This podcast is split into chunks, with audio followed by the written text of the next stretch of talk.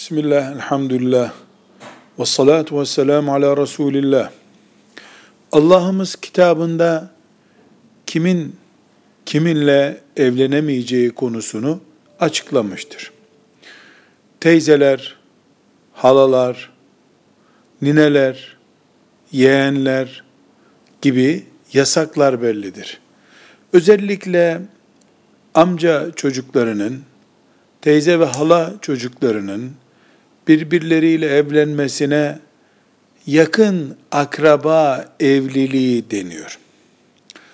Bu yakın akraba evliliğinin dinimiz açısından hiçbir sakıncası yoktur.